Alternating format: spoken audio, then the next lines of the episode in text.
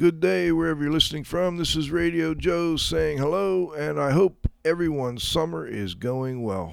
Unfortunately, earlier this week we were informed that an industry pioneer and mentor to many in the industry, Dr. Phil Morey, had passed away.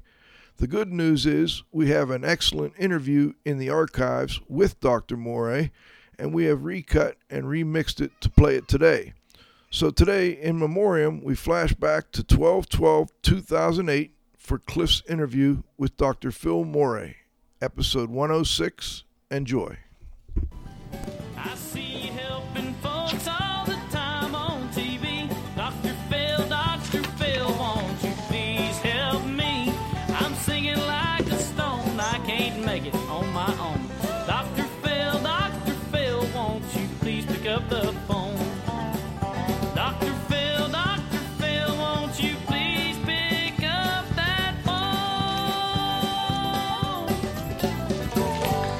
Right, Dr. Phil. Something told me you were Dr. Phil before he was Dr. Phil. That's true. Good afternoon, Cliff. All right.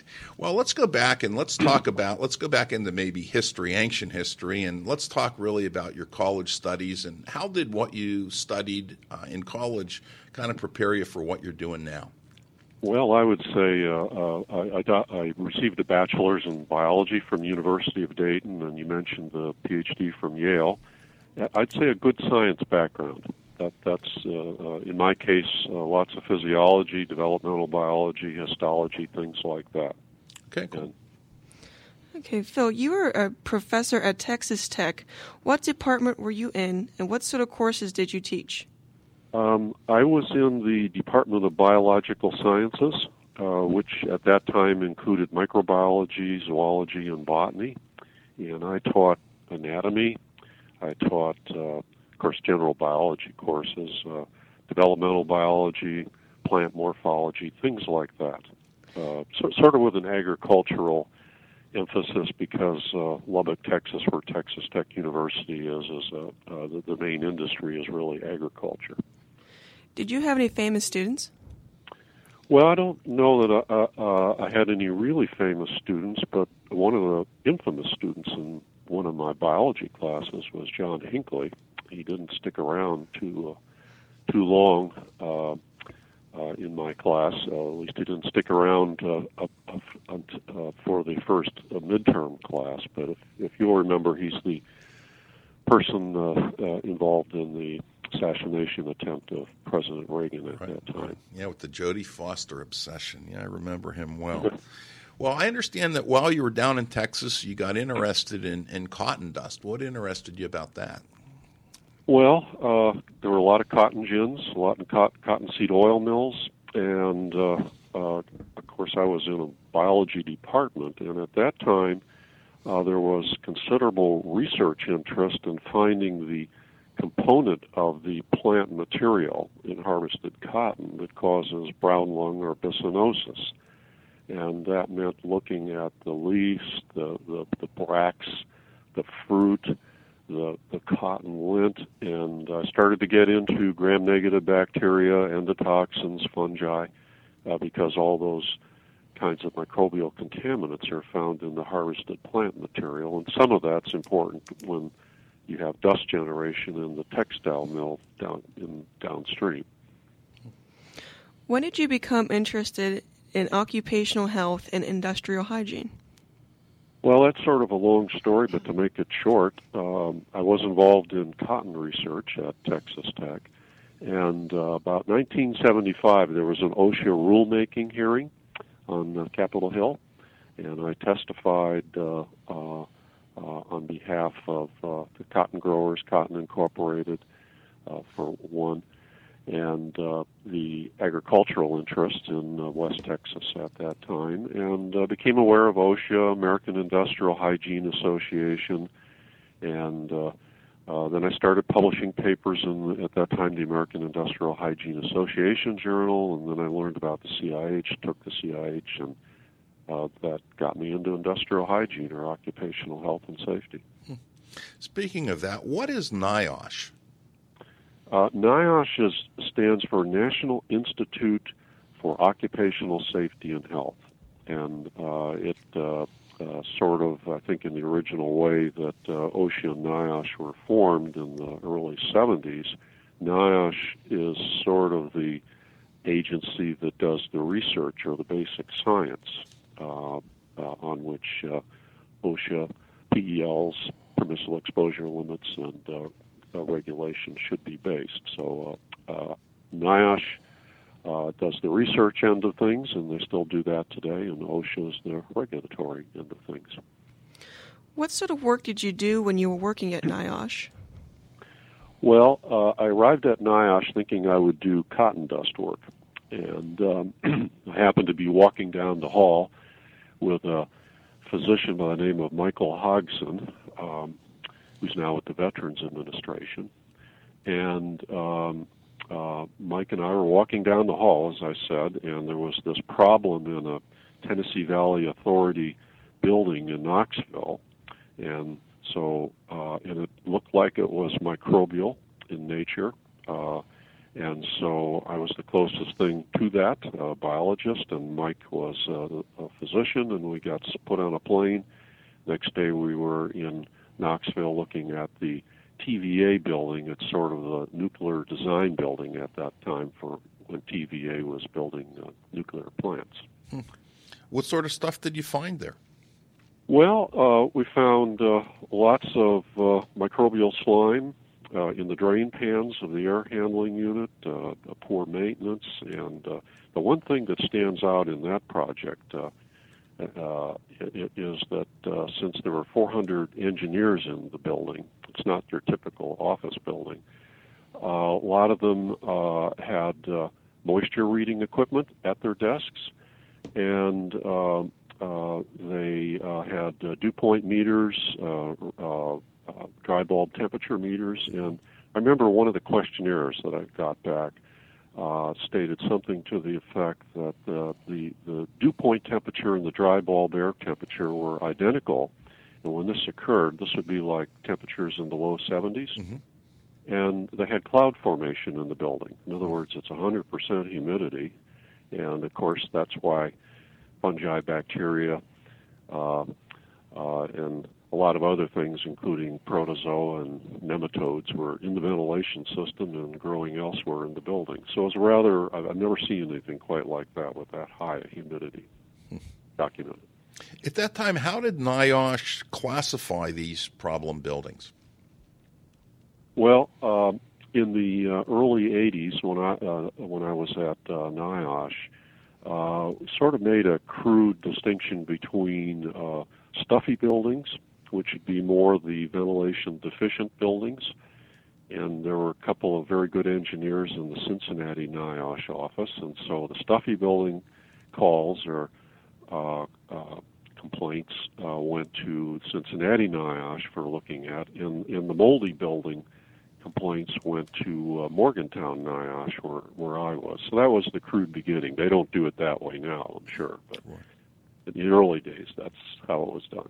Know, besides this TVA building, did you, you know, do any other interesting field work while you're at NIOSH? Well, I can remember one very interesting building, and that's the Hubert Humphrey Building on the Mall in uh, Washington D.C. It overlooks the Capitol, and uh, uh, Mike Hodgson and I uh, investigated that building. I think that the TVA building was the first building I did. The Hubert Humphrey Building was the second building, and and that that's an interesting building in that when it was built, uh, uh, a cafeteria was on, put on the eighth floor with a beautiful view overlooking the Capitol in D.C.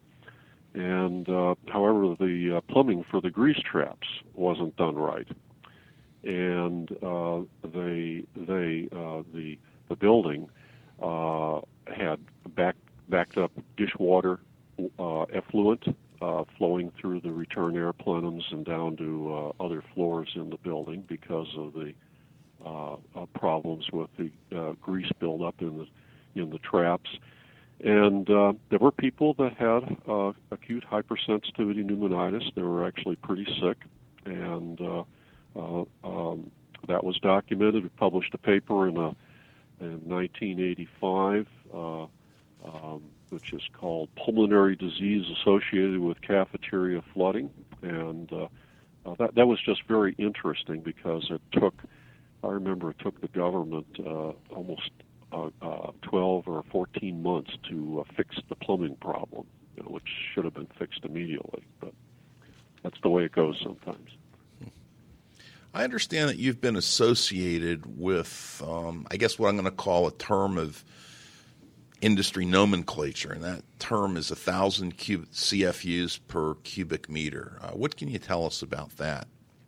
Well, when when I was at NIOSH, I published a review paper in 1984 in the Annals of the uh, American uh, the ACGIH, and uh, uh, having reviewed the literature and having seen a few of these early buildings, like the TVA building and the Humphrey building, uh, I, I published something to the effect that when you have more than about a thousand viable particles per cubic meter, and I'm going to read this sentence, that indicates that the indoor environment may be in need of investigation and improvement. And I said, however, this is not to say that the air is unsafe or hazardous. Illness in the workplace can only be documented by medical or epidemiologic studies. Mm-hmm. That those three sentences were uh, I don't know how many times I've seen references to uh, the the Phil Morey thousand colony forming units per cubic meter guide or threshold or permissible exposure limit. I've seen that in litigation for the last 20 years, and so so that that's a rather famous three sentences that's led to, uh, unfortunately, a lot of confusion. And if you read what I said, if you have high levels, you know, you investigate further. But medical things have to be looked at either clinically or epidemiologically. So, mm-hmm.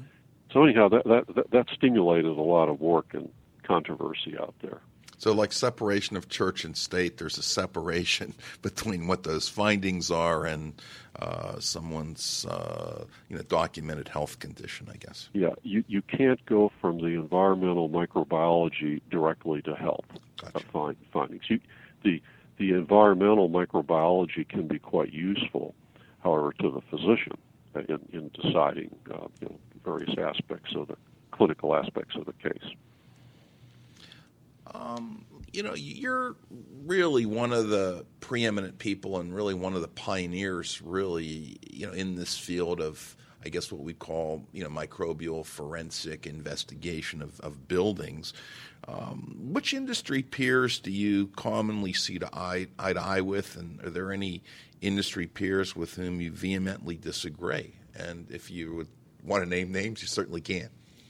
Well, I, I think there's pretty broad. Cons- I don't really see major disagreements uh, mm-hmm.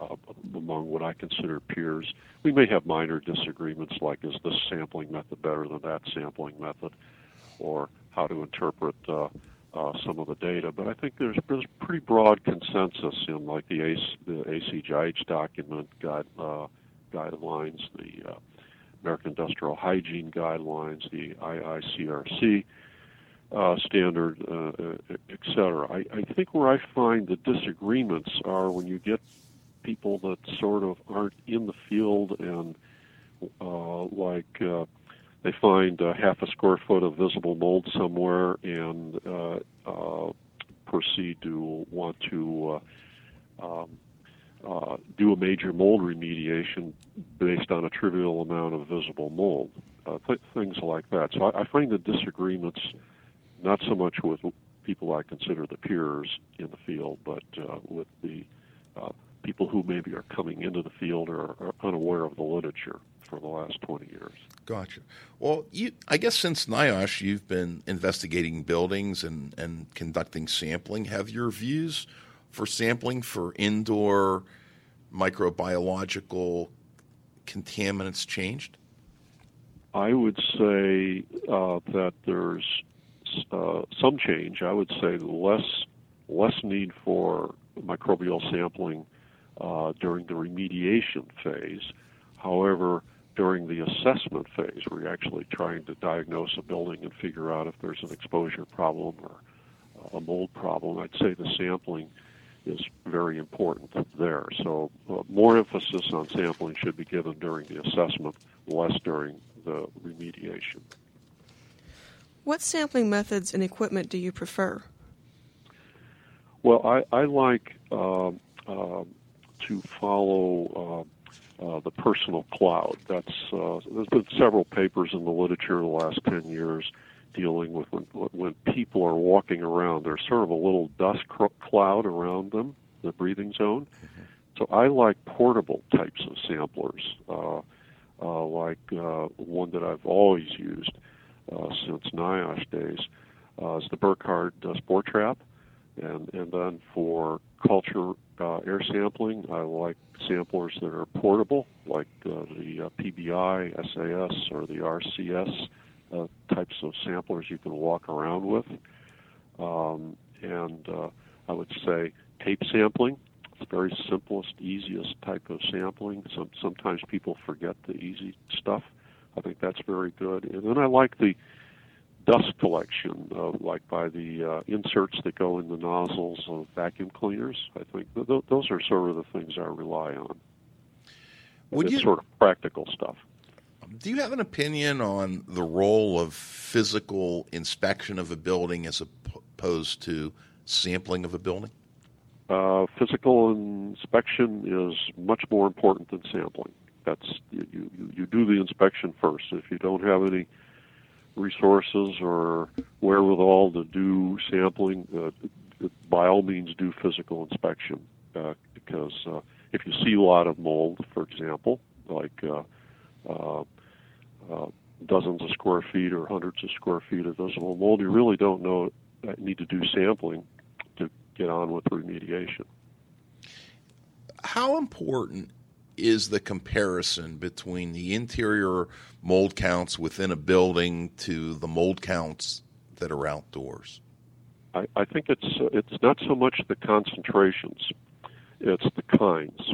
And uh, so, uh, in, in back in the early uh, ACGIH bioaerosol committee days, uh, we came up with the term rank order assessment, and that's that's embedded in the 1999 bioaerosols ACGIH book.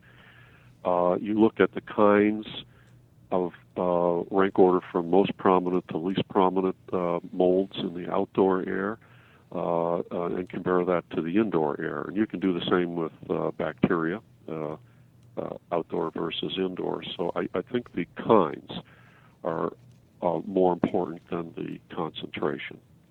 You know, when you repair or prepare re- reports for a client and you, you find all these different organisms in a building, would your report typically include the potential adverse health effects that occupants might uh, encounter with that? I, or- I, I would not do that because I don't have an MD after my name. If I had a, a medical degree after my name, I might put that in. If, if I talked about adverse health effects, it would be very general in terms of the epidemi- epidemiology literature.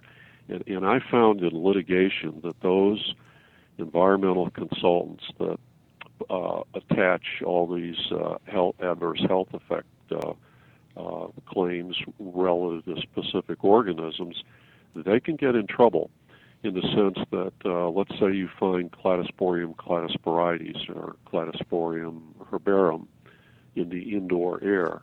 Uh, well, if you go to the medical literature uh, in hospitals, yes, there are cases where that mold can cause a infection of a, a, a surgical incision, but that's not, that, that has nothing to do with uh, the uh, in, indoor environmental assessment in, in a building.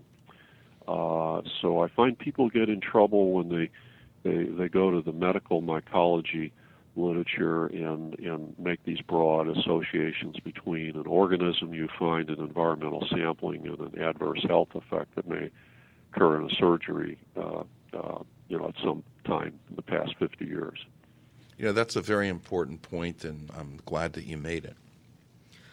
What is a forensic microbial investigation of a built environment?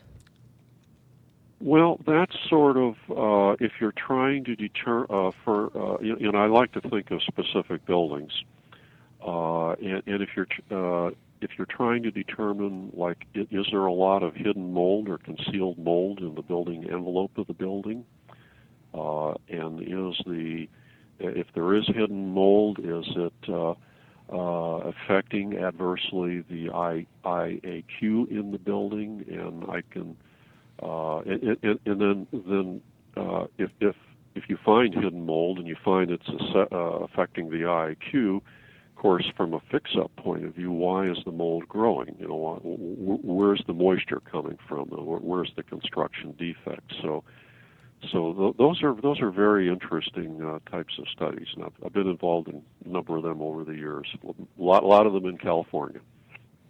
You know, you'd mentioned different things such as slime and amoeba and, and so on and so forth. Do you feel that the emphasis placed on mold as a cause of indoor environmental problems is appropriate, understated, or overblown? I'd say it's appropriate. It's about where it should be, but there probably should be uh, more emphasis on uh, uh, like mold components, like glucans, uh, like uh, ultrafine uh, particulate from spores and hyphal, fra- hyphal fragments, things of that nature. there should be more emphasis on actinomycetes and uh, the uh, components of biofilms, uh, things uh, like that. Uh, protozoa, uh, back, back uh, the TVA building in the, uh, that I talked about, my first building investigation, lots of protozoans in the drain pans, yet you don't see much research or publication uh, on, on potential effects on people. You know, what's your experience been with contaminants commonly found in heating, ventilation, and air conditioning systems? Uh, you know, within airstreams or on duct liners?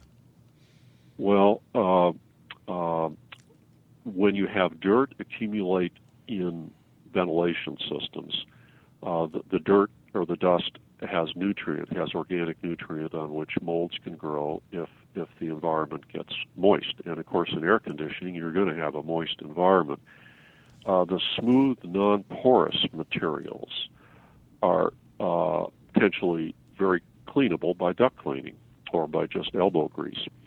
Uh, the fibrous surfaces, uh, the so-called duct liners, they're rough, more dirt accumulates, and when mold hyphae, the little filaments, grow in and among the fibrous insulation materials of duct liner, then you can't clean it.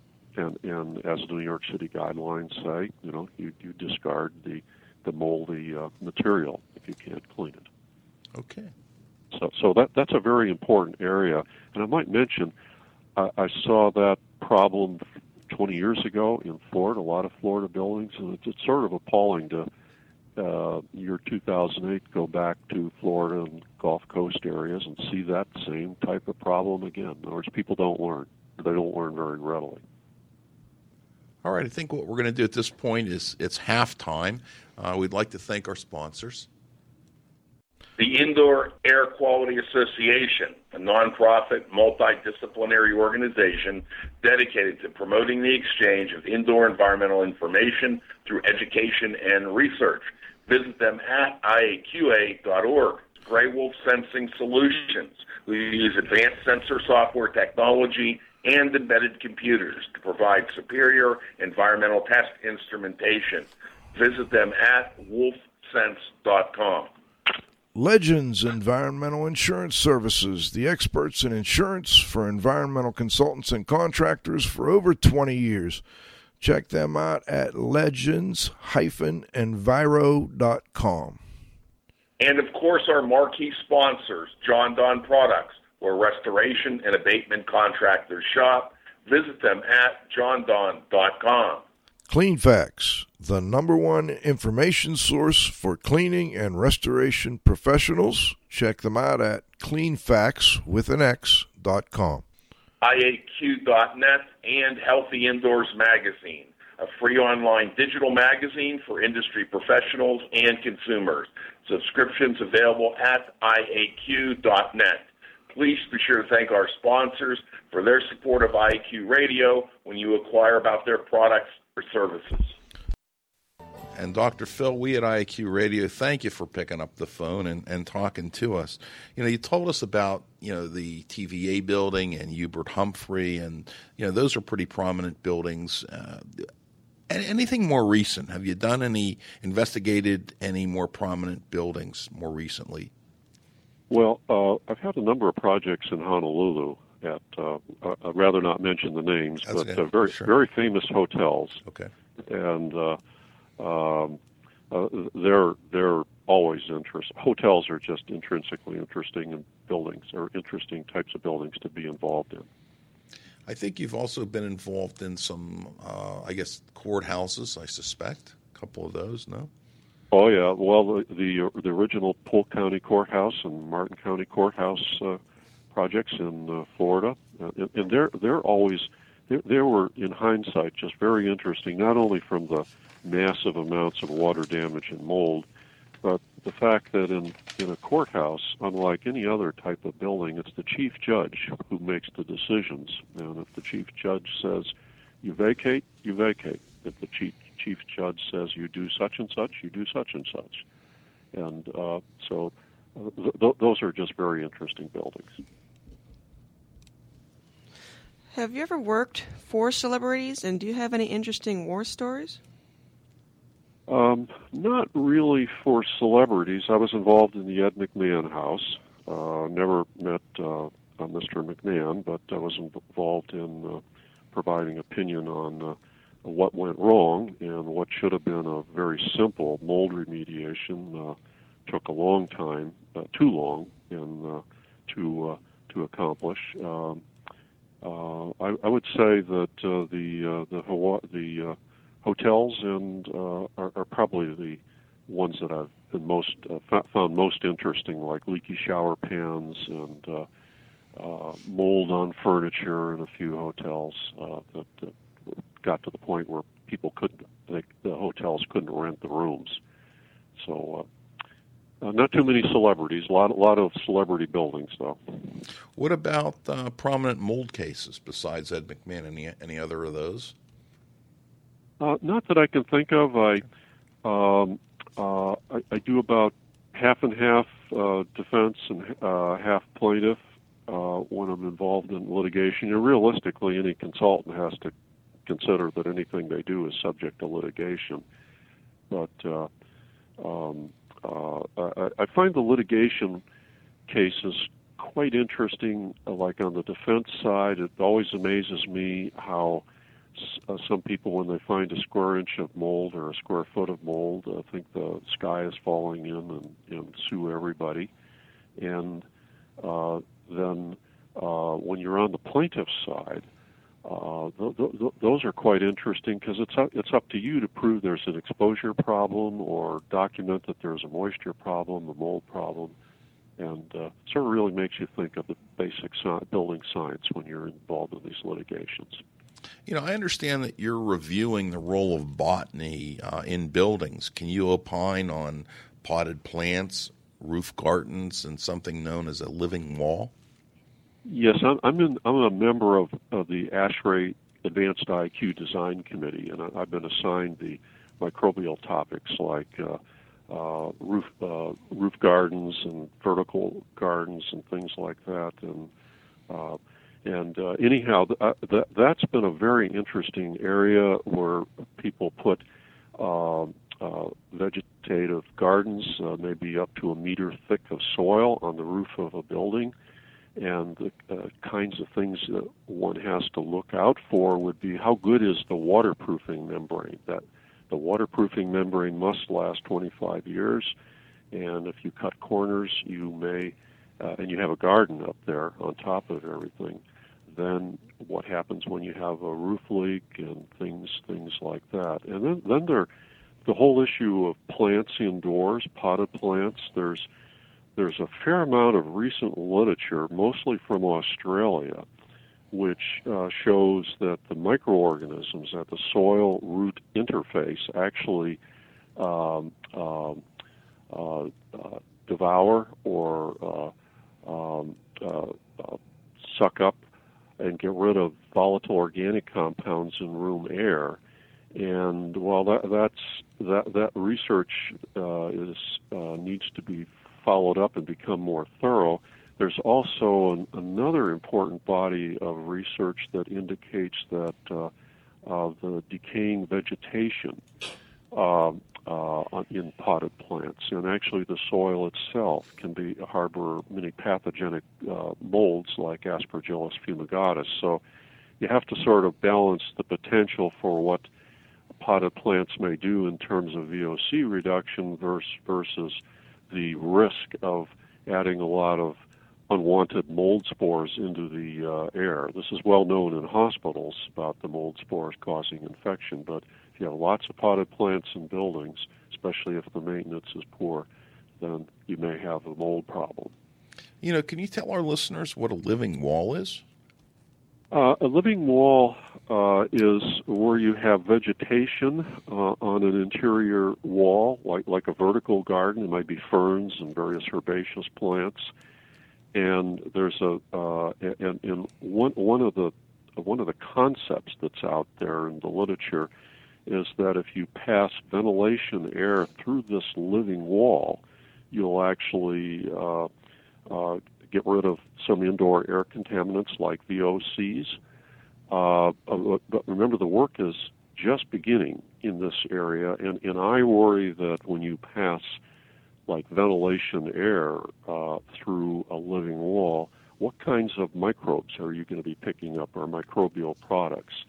And so far, the research is uh, uh, uh, inconclusive on that, but I, I suspect uh, that there'll be some, some problems that uh, will be very interesting in the future. Lawyers will love it.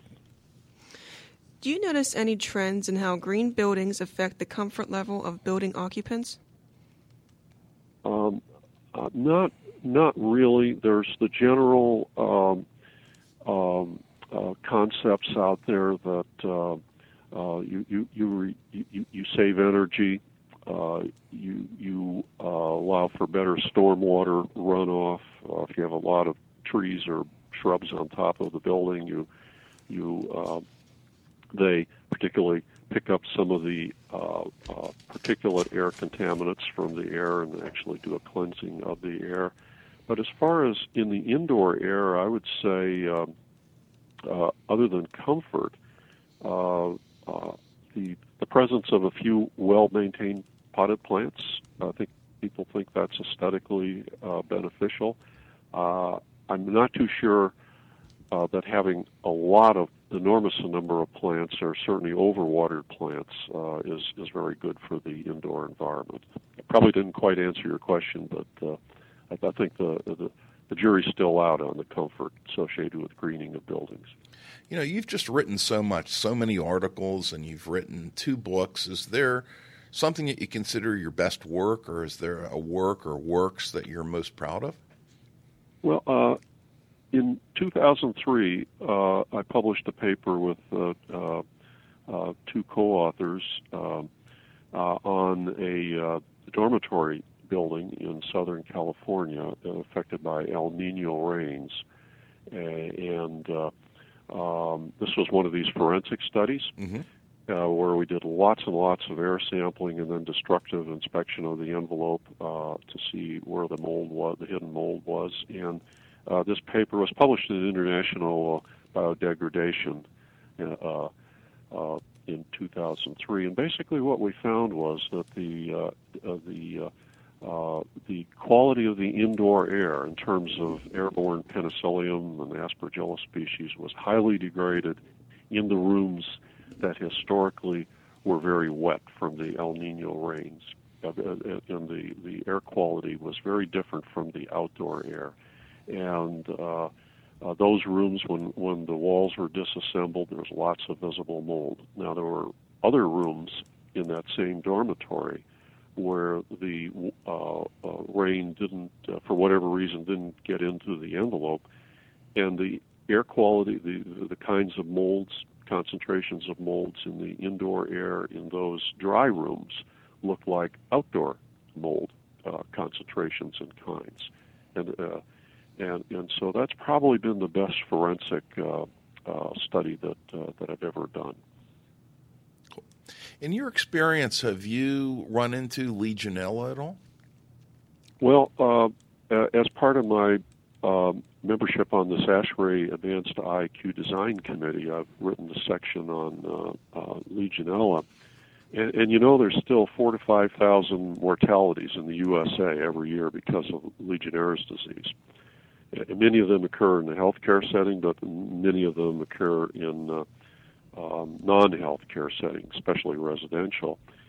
And I would say, in in the design area, that uh, at least for commercial buildings and like hotels and uh, uh, that uh, one needs to really look at the design of the cooling tower and the hot and cold water service system in terms of uh, emergency disinfection. Should you ever have a Legionella problem or a Legionnaire's disease problem, you know, can you disinfect the hot water system? And, and uh, uh, there's a lot of good information from ASHRAE, also from OSHA, also from the World Health Organization on that. But I'm surprised that after, uh, see, Bellevue Stratford was 1976, here we are 2008, and we still have that kind of statistic, mortality statistic in the USA. Scary. Can you comment on the use of ultraviolet light in the HVAC systems? Well, that, that's an interesting new area. Um, and uh, you, upper room air, UVI, uh, ultraviolet light germicidal disinfection or radiation, has been used for many years, like in hospitals, to to kill uh, Mycobacterium tuberculosis, you know, the agent that causes tuberculosis, mm-hmm. tuberculosis, as well as well as it probably kills influenza viruses and things like that. So that that use is well established.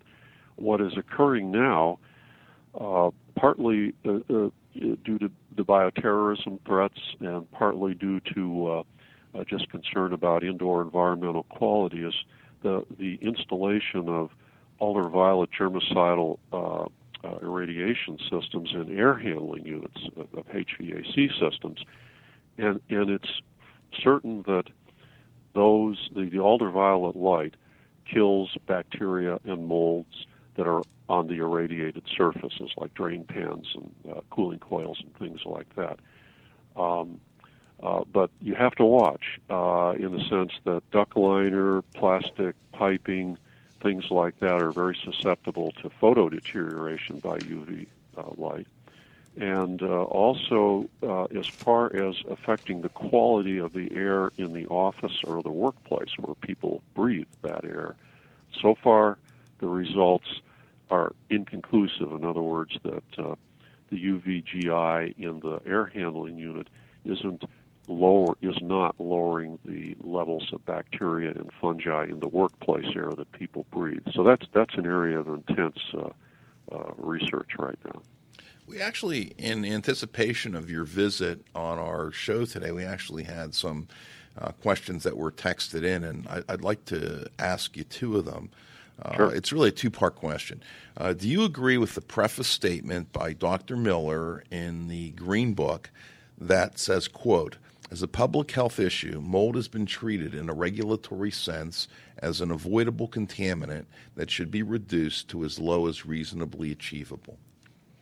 I, I think that's a reasonable uh, statement, uh, and, I would uh, interpret into that you're trying to avoid the conditions that lead to uh, visible mold growth, uh, and uh, this helps avoid exposure. Okay. There was a follow up to that. How would you just interpret the statement as one of the authors in terms of its application? How would I interpret the statement? Right. Um, uh, not too sure what you mean uh, there. Uh, I, I, didn't write the question. I was just reading it. I, I guess uh, the follow up question to the first one was how how would you interpret this statement and I guess as one of the authors, I guess in terms of applying it, like where it might be applicable. Why don't we go there? Well, well, uh, the the uh, applicability in a regulatory sense. Essentially, everyone's heard of the New York City guidelines, the three editions. Right. And, and, and this becomes de facto regulation, like in litigation, that you follow the New York City guidelines.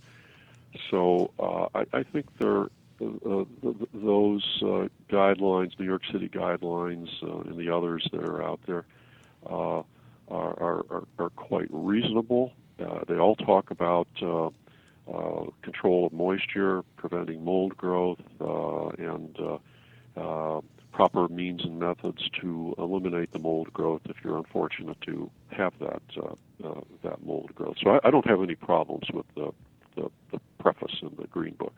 Okay. Uh, you know, you just brought up uh, IICRC 520 and, and size, and what my question is is that in IICRC, uh, the mold standard S520, the size of the microbial contaminated area doesn't matter, while in other documents such as the New York City guidelines it does.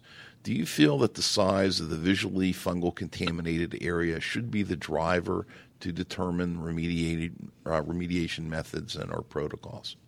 I, I would say yes, but uh, tempered with a large amount of professional judgment. Okay. Uh, 10 square foot of visible or 10 square foot of visible mold in a, a, lo- a location in building A is not necessarily the same uh, as in a building B, in, in the sense of the means and methods that that's going to be used to physically remove that mold. So. Uh, the IICRC uh, is not unique in in not having square footage areas. If you look back to chapter 15 in the ACGIH bioaerosols book, we purposefully kept away from square footage and, and used uh, uh, terms like extensive or uh, th- things like that.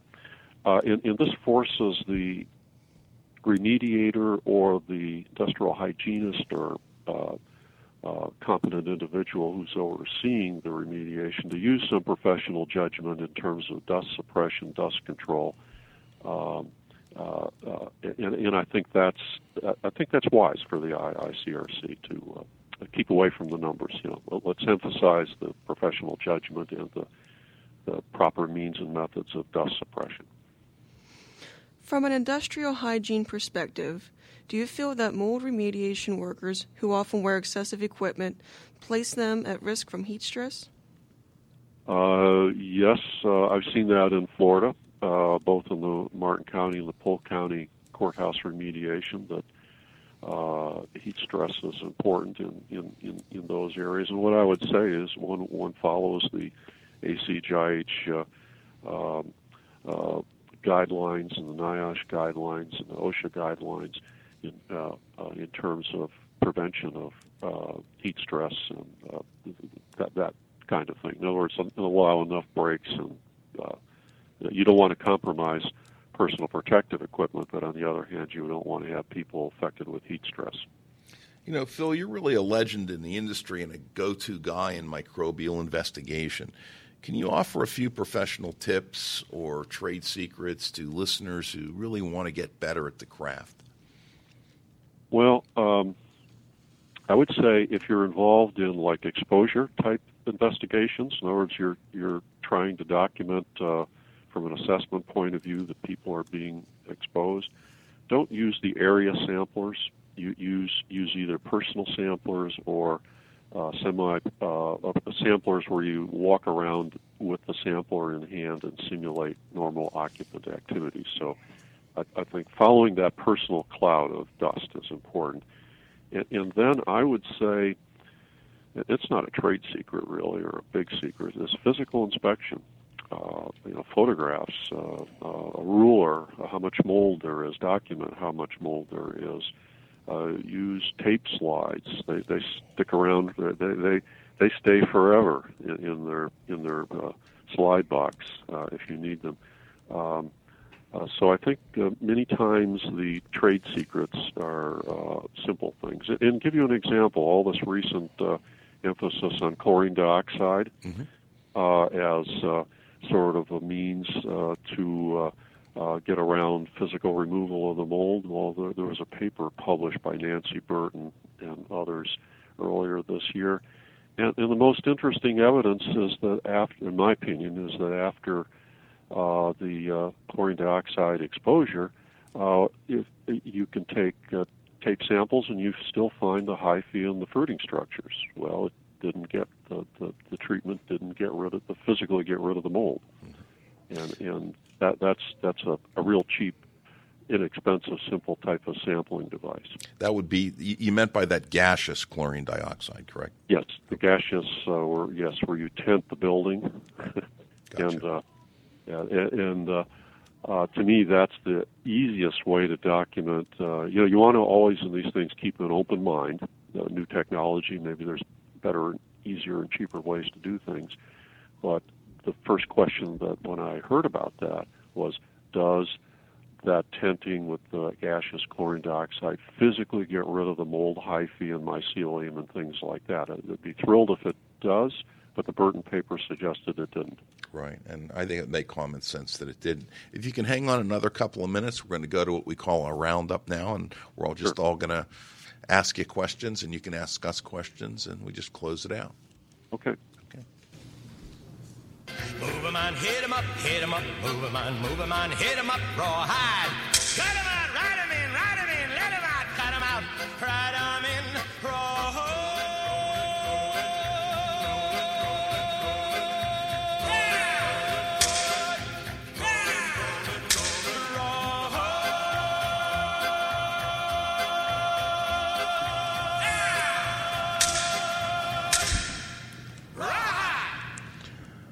think we can go to Glenn first. Glenn, uh, any questions or comments uh, for the good doctor? Well, I do. The last uh, uh, part of the conversation there, when we were talking about chlorine dioxide, made me think of another substance which is often used uh, or wanting to be used in mold remediation. There's a lot of people who uh, say it's perhaps not very valuable, and that's ozone. So I'd love to hear um, Dr. Morey's comments on the use of ozone in microbial contamination remediation, if it has a place at all. Uh, I don't really know. I, I, I have. Uh, I've seen ozone used, like uh, in buildings that have a lot of porous insulation, allegedly to get rid of the uh, mold. I don't think it was successful. Like, like this would be moldy duct liner, and moldy fi- fireproofing. Uh, I, I would worry that uh, one thing about ozone uh, is it can react with uh, uh, many uh, double bonded uh, VOCs to produce aldehydes. So I, I would have that uh, concern. And, and ozone's pretty reactive on everything else in the building. So I, I would have that concern. Thank you. I'll pass on to someone else and come back to me if there's still time. Uh, ladies next. I have a question for you, Phil. From a former student's perspective, uh, what sort of classes would you recommend for a young student very interested in mold investigation? Uh, I would recommend, well, a good microbiology course.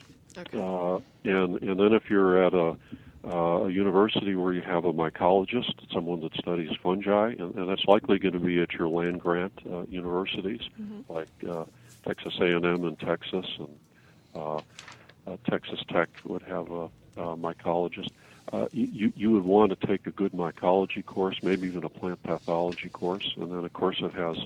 It's always good to know something about chemistry because that's so involved in things. And since we we have uh, since the days I was in school, uh, field has changed a lot. Uh, you want a good molecular biology course because a lot of the, the newer techniques are PCR based or nucleic acid based.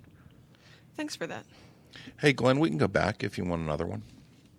Well, I, I, I, you mentioned the Polk County Courthouse, and Dr. Morey, I think that's around the time that I started working in the IAQ industry. It was around the early 1990s, I guess. Yes. And um, I just remember it being something that was really the, one of the first, uh, you know, moldy buildings that made kind of national headlines and, and really caught people's attention. There's just a lot of, I guess, controversy and discussion about it. And I, I wanted to come back to that, ask you, you know, how did that particular um, case, you know, affect the industry? What what evolved out of that? Because I, I, I think there were some some kind of unique things that happened there that may have led towards the development of, of, of better standards or protocols down the road. Um, well, that was certainly a, a learning experience. Um, you know that that building cost forty-five million dollars to fix, and was a thirty-five million dollar initial construction.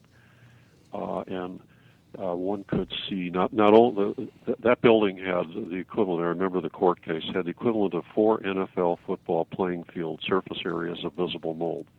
Wow. Tw- Twenty thousand meters square. Wow.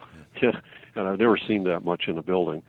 Uh, but uh, I, I could I could see like the problems in the building envelope, uh, that different kinds of insulations uh, are being used, and sometimes when you took off the initial wallboard, uh, you could see right through to the brick on the outside. In other words, there was nothing there. The It block didn't through. go up then.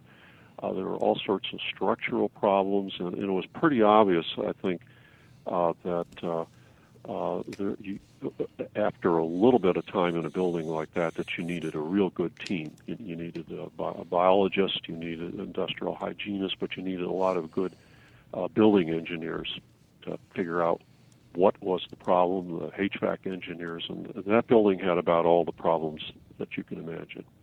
It must have with that amount of mold. That's Yeah. amazing. Yes. I actually had a question for you guys Sure. about the IICRC. Uh, one of the things that always has confused me is the term normal fungal ecology. Uh, that's that's your condition one, Right. and you know I um, I think it would be really excellent to come up with about 20 examples, you know, collectively from the committee uh, of of what what is normal fungal ecology. Uh, that that that that would help uh, sort of level the playing field because my my view of normal fungal ecology might be different than somebody else's. Well, speaking of that, I mean, they actually have three conditions. You know, they have this normal fungal ecology, and then they have uh, this visible mold, which is the three, and then the one in the middle is this elevated one, which is Right. the two. And that was the one that always bothered me in terms of you couldn't really see it, so how could you tell with you know without testing and, and, and sampling? If I'm not mistaken, I think normal fungal ecology probably is a term uh, originated with Dr. Gene Cole. But what I'll do is I'll find out, and I will uh, send those comments to the uh, to the standards people because I think that they're very valid, and I think it confuses me and it confuses others as well. It, Well, I it's really the same question that Don Weekes uh, and we discussed about uh, five or six weeks ago when, Right. when, when Don was on the show and we were talking about how the Green Book addressed quote unquote normal fungal ecology, and he, he asked the same question. Well, what is that? Yes, I- think it's always good in a standard to have some examples that, that have to be well thought out. But uh, that, that that would help advance the field because I'm, I'm sure we're having this discussion, and I'm sure that a lot of other people have that discussion from time to time. Yeah, they do. Okay, we have two final questions for the guests. First of all, Dr. Morey, is there anything that you would like to add, or any comment, any question that you wanted us to ask that we didn't? Uh, you know, any final comment from you? Uh, no, I think uh, uh, I'll just follow up on a comment that uh, I made uh, earlier, and that's in in this area. That's the the I, I find that people are neglecting the the physical inspection, and it's sort of like the question of postage stamp surface area of visible mold versus the NFL football playing field, and and it just amazes me from time as uh, time to time as I see reports that people don't document if it's a square inch, a square foot, a square yard, or uh, a football field of, of visible mold. So that that's sort of uh, I would say very important area for people to think about. For uh, our audience who might be interested in uh, utilizing your services, how could they best contact you? Uh, contact me at uh, p morey at environ environ e n v i r o n c o r p dot com or uh, I'm always available by phone at 717 337 2324. Oh, we'd like to thank uh, today's guest, Dr. Phil Morey. I'd also like to thank the wingman, Chris Boisel, our guest host, Environmental Annie Ann Koalecki, and our IAQ newsman, Glenn Fellman. We also send our best wishes for continued speedy and complete recovery uh, to Dr. Weil from his knee surgery, uh, and most importantly to you, our growing group of loyal listeners. Please come back and join us next Friday at noon for the next broadcast of IAQ Radio.